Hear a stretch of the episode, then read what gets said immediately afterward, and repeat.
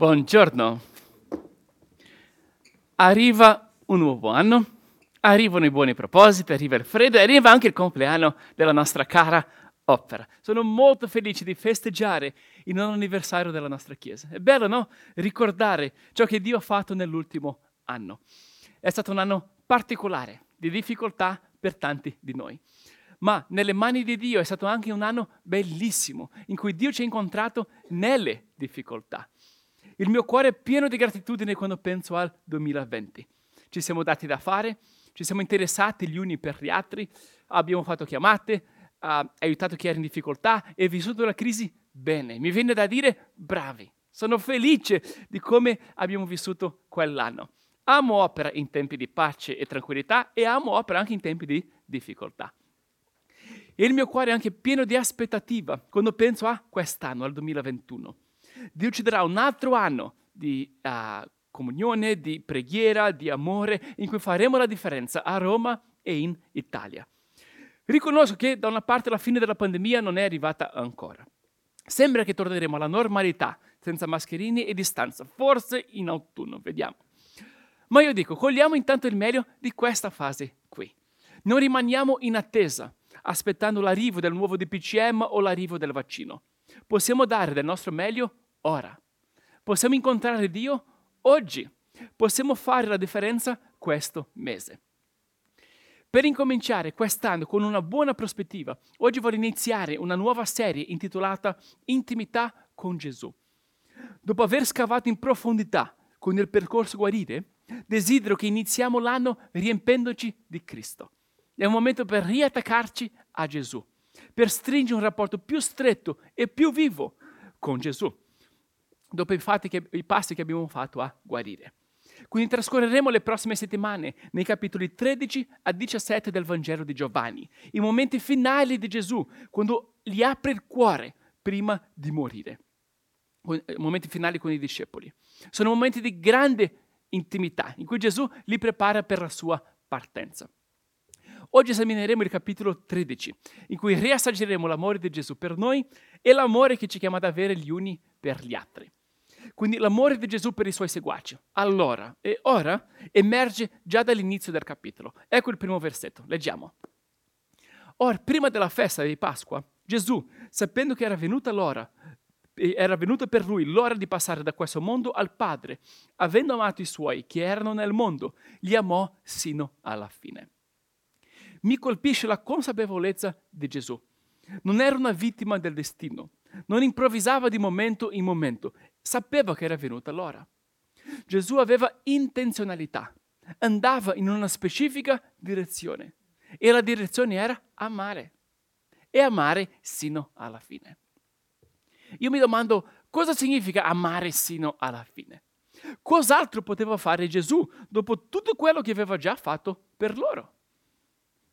Qualcosa di speciale. Gesù non smetterà mai di sorprenderci. Li chiama ad un livello più profondo di intimità loro e noi, con un gesto che spiazza i discepoli. Leggiamo questa parte.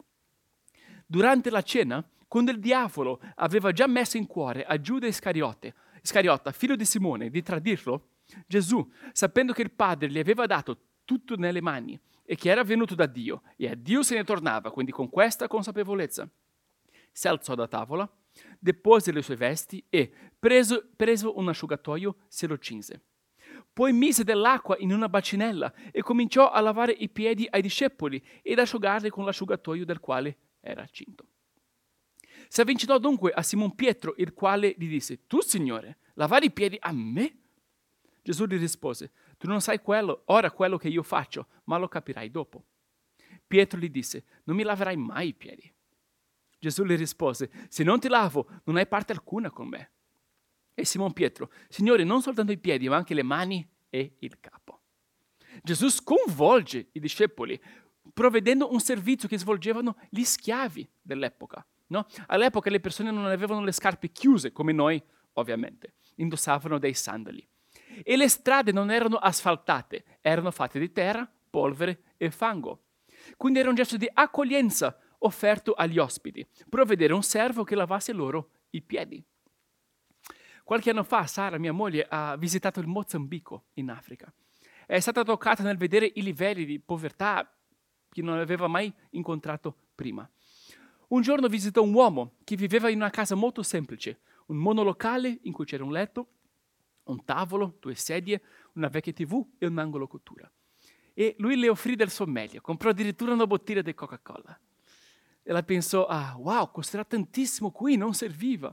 Ma lui ci teneva ad offrire una buona ospitalità. Con loro c'era anche una signora, più, più umile, più povera di lui. Prima del passo la signora prese un contenitore, tipo questo, lo riempì d'acqua e lavò le mani di Sara. Era un gesto di ospitalità in quella cultura, lavare i piedi, uh, avere qualcuno che ti lava, scusa, le mani. È questo che fa Gesù. Lava i piedi dei suoi seguaci. Fa ciò che facevano gli schiavi dell'epoca. Era un gesto talmente inaspettato che Pietro reagisce dicendo, tu Signore lavare i piedi a me? Non mi laverai mai i piedi. E lo capisco, era qualcosa di inaspettato. Qualche anno fa ho fatto un incontro con i responsabili di opera in cui abbiamo studiato questo brano. Volevo che mettessimo in pratica e sentissimo l'impatto del gesto di Gesù. Quindi iniziai a lavare i piedi dei responsabili di opera. Alcuni non lo hanno, non lo hanno accettato. Ricordo di Andrea e Mira dicendo, scusa René, non ce la faccio. I miei piedi, tu, non ce la faccio. No? E io capisco, è un gesto forte che capovolge il nostro modo di vedere le cose. Ma è ciò che fa Gesù. Non è venuto per essere servito, ma per servire. Non è venuto per ingrandirsi, ma per elevare gli altri. È il tipo di amore che ha per noi. È il tipo di amore generoso e sacrificale che dobbiamo accettare per essere seguaci di Gesù. Lui risponde a Pietro, se io non ti lavo, non hai parte alcuna con me. Eh? Dobbiamo essere disposti a permettere a Gesù di lavare i nostri piedi, di toccare ciò che abbiamo di basso e sporco. È lì che vuole arrivare, non soltanto il viso o le nostre vesti eleganti, i piedi. Dobbiamo accettare l'amore di Gesù per noi, che sembra facilissimo, ma non lo è, richiede umiltà. È difficile permettere che gli altri ci amino quando non possiamo contraccambiare. Vogliamo arrivare da Gesù forti, capaci, dicendo Signore, io farò questo, quello e quell'altro ancora per te. Ma prima di fare dobbiamo imparare a ricevere. Prima di amare dobbiamo accettare di essere amati. Anche le parti basse dei nostri cuori, menti, passati, vite, e corpo, eh, come i piedi. Permettere che Gesù lavi ciò che è sporco, ciò che non vogliamo far vedere. Dobbiamo accogliere il regno dei cieli con l'innocenza dei bambini, che è poi ciò che fa Pietro. Lui risponde così, Signore, non soltanto i piedi, ma anche le mani e il capo, cioè lava tutto. Ci sta. Così. È questo che auguro a tutti noi quest'anno. Di solito pensiamo a crescere, conquistare, influenzare, fare dei passi avanti. Che dici di pensare invece, ah, quest'anno voglio comprendere meglio l'amore di Gesù per me.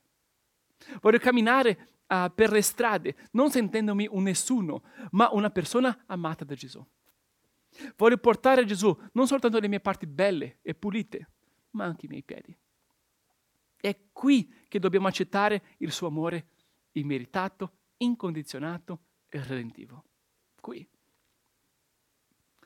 Gesù compie un gesto quindi meraviglioso, è sovversivo anche, e coglie l'occasione per insegnare qualcosa di chiave. Dice questo. Quando dunque ebbe loro lavato i piedi ed ebbe ripreso le sue vesti, si mise di nuovo a tavola e disse, capite quello che vi ho fatto? Voi mi chiamate maestro e signore, e dite bene perché lo sono. Se dunque io, che sono il Signore e il Maestro, vi ho lavato i piedi, anche voi dovete lavare i piedi gli uni agli altri. Infatti vi ho dato un esempio affinché anche voi facciate come vi ho fatto io. In verità, in verità vi dico che il servo non è maggiore del suo Signore, né il messaggero è maggiore di colui che lo ha mandato. Se sapete queste cose, siate beati se le fate. Gesù fa quel gesto impressionante per darci un esempio. Anche noi dobbiamo amare gli uni gli altri. Anche noi dobbiamo essere disposti a lavare i piedi degli altri, cioè servire in modi non riconosciuti, amare chi non ci può dare niente in cambio, accogliere le fragilità degli altri. È qui che dimostriamo di essere dei cristiani, dei, per, delle persone che rispecchiano Cristo. È qui che dimostriamo la nostra grandezza con cose considerate basse. È la brillantezza di Gesù, essere un Signore e un Maestro che si abbassa, che serve, che dà la sua vita per noi. Ed è questa la brillantezza della sua Chiesa, essere una comunità che si impegna per il bene di altri, che ama, che dona, accoglie, condivide e fa fiorire la società intorno a sé. Non siamo una comunità fine in se stessa. Il nostro scopo è esterno e aiutare le persone intorno a noi a conoscere la speranza di Gesù. È ciò che ci motiva. Sì, riceviamo tanto, ovviamente, ma scopriamo anche la gioia di dare, di pensare ad altri, di vivere per uno scopo più grande della felicità individuale, fare la differenza nella nostra generazione. Dare il nostro contributo all'opera di redenzione di tutte le cose. In questo compleanno noi ricordiamo che Dio ci ha messo in questo posto e in questa generazione.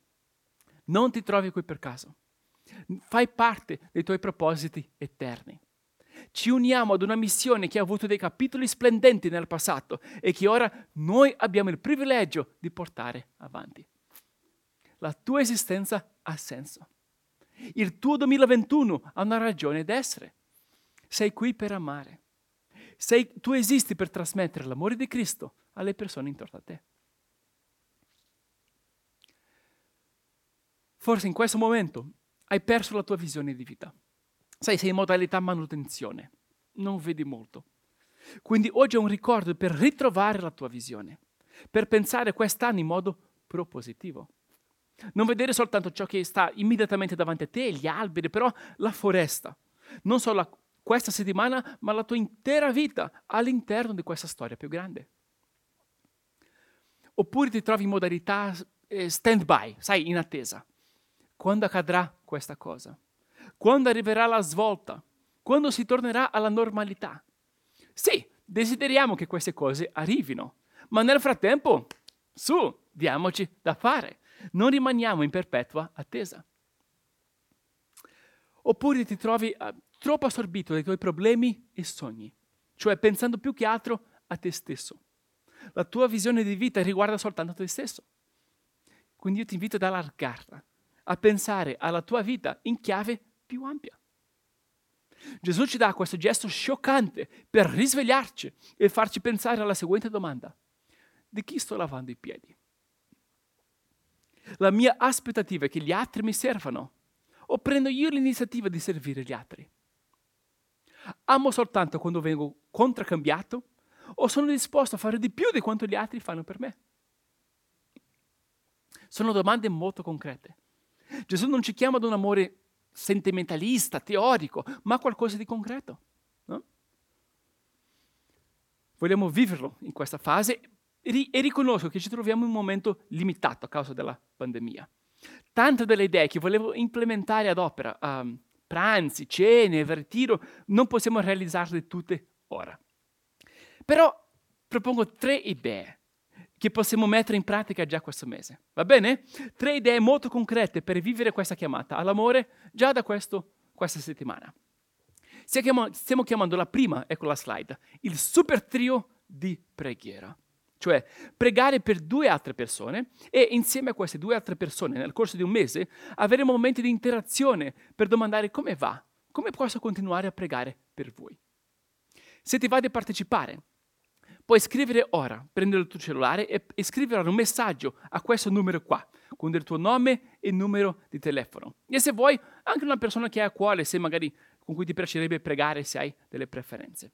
La nostra carissima Giusy vi metterà in contatto con due altre persone, così potete formare un super trio di preghiera e manderà un ottimo materiale con degli spunti, domande, riflessioni. Va bene? Facciamolo ora, però poi ci dimentichiamo. Prendiamo il cellulare anch'io lo faccio. Ecco, potete farlo anche voi che siete online.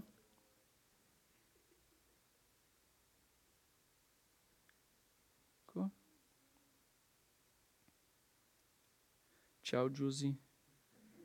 Ci sto. No, io partecipo, eh? eh? Ecco, va bene? Ecco qua, era la prima idea. La seconda, che uh, possiamo vivere già in questa fase, sarà una tradizione che vogliamo iniziare uh, come famiglia.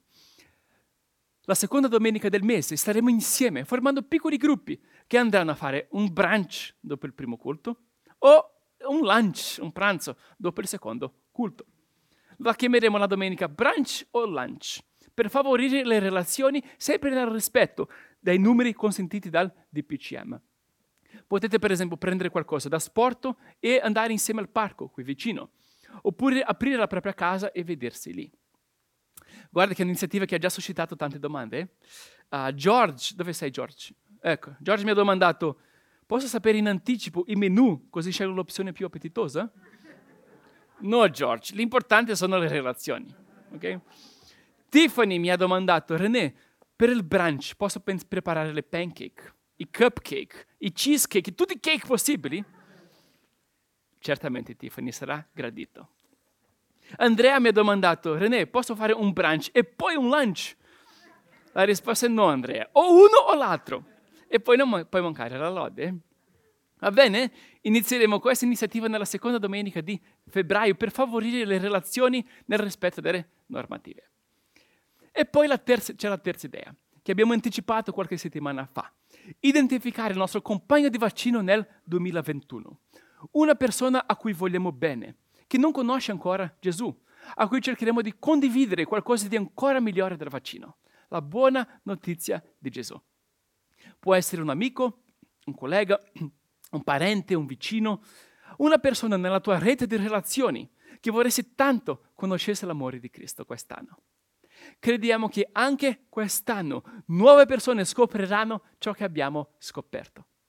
Io sono fiducioso che anche quest'anno concluderemo l'anno con nuove persone adorando Dio accanto a noi, magari pure abbracciati tutti insieme.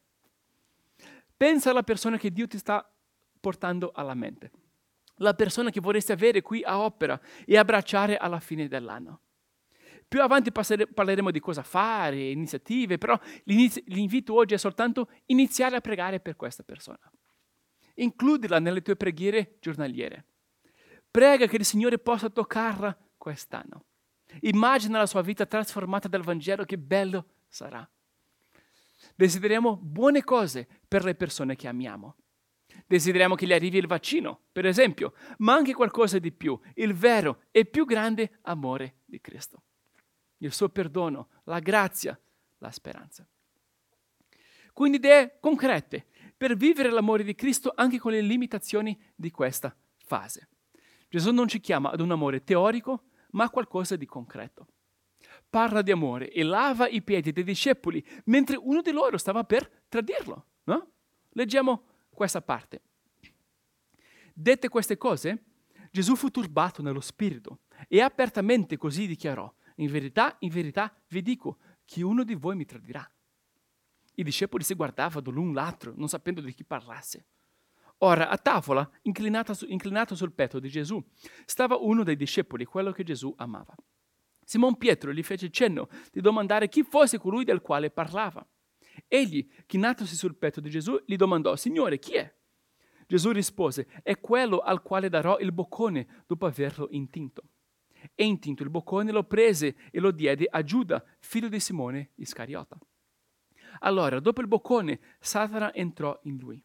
Per cui Gesù gli disse, quel che fai, fallo presto.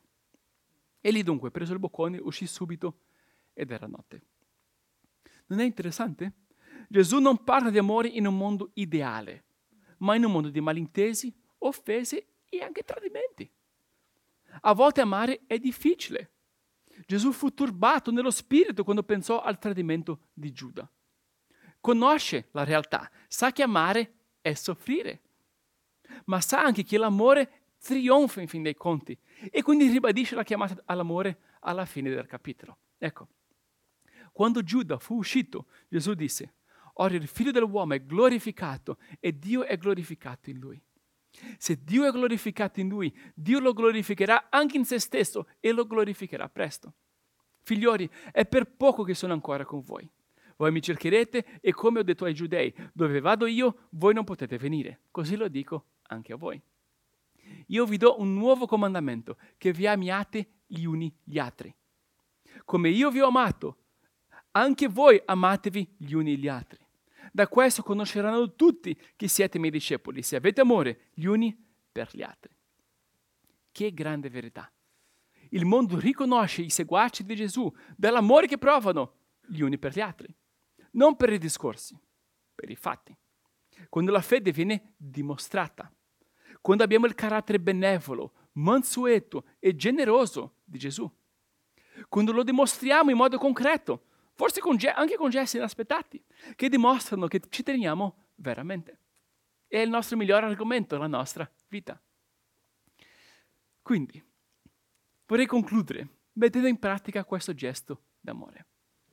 Mentre riflettiamo su tutto questo, ancora seduti, e il gruppo inizia a suonare, vorrei invitare avanti due volontari, un uomo e una donna se possibile, disposti ad avere i loro piedi lavati. Avrei dei volontari?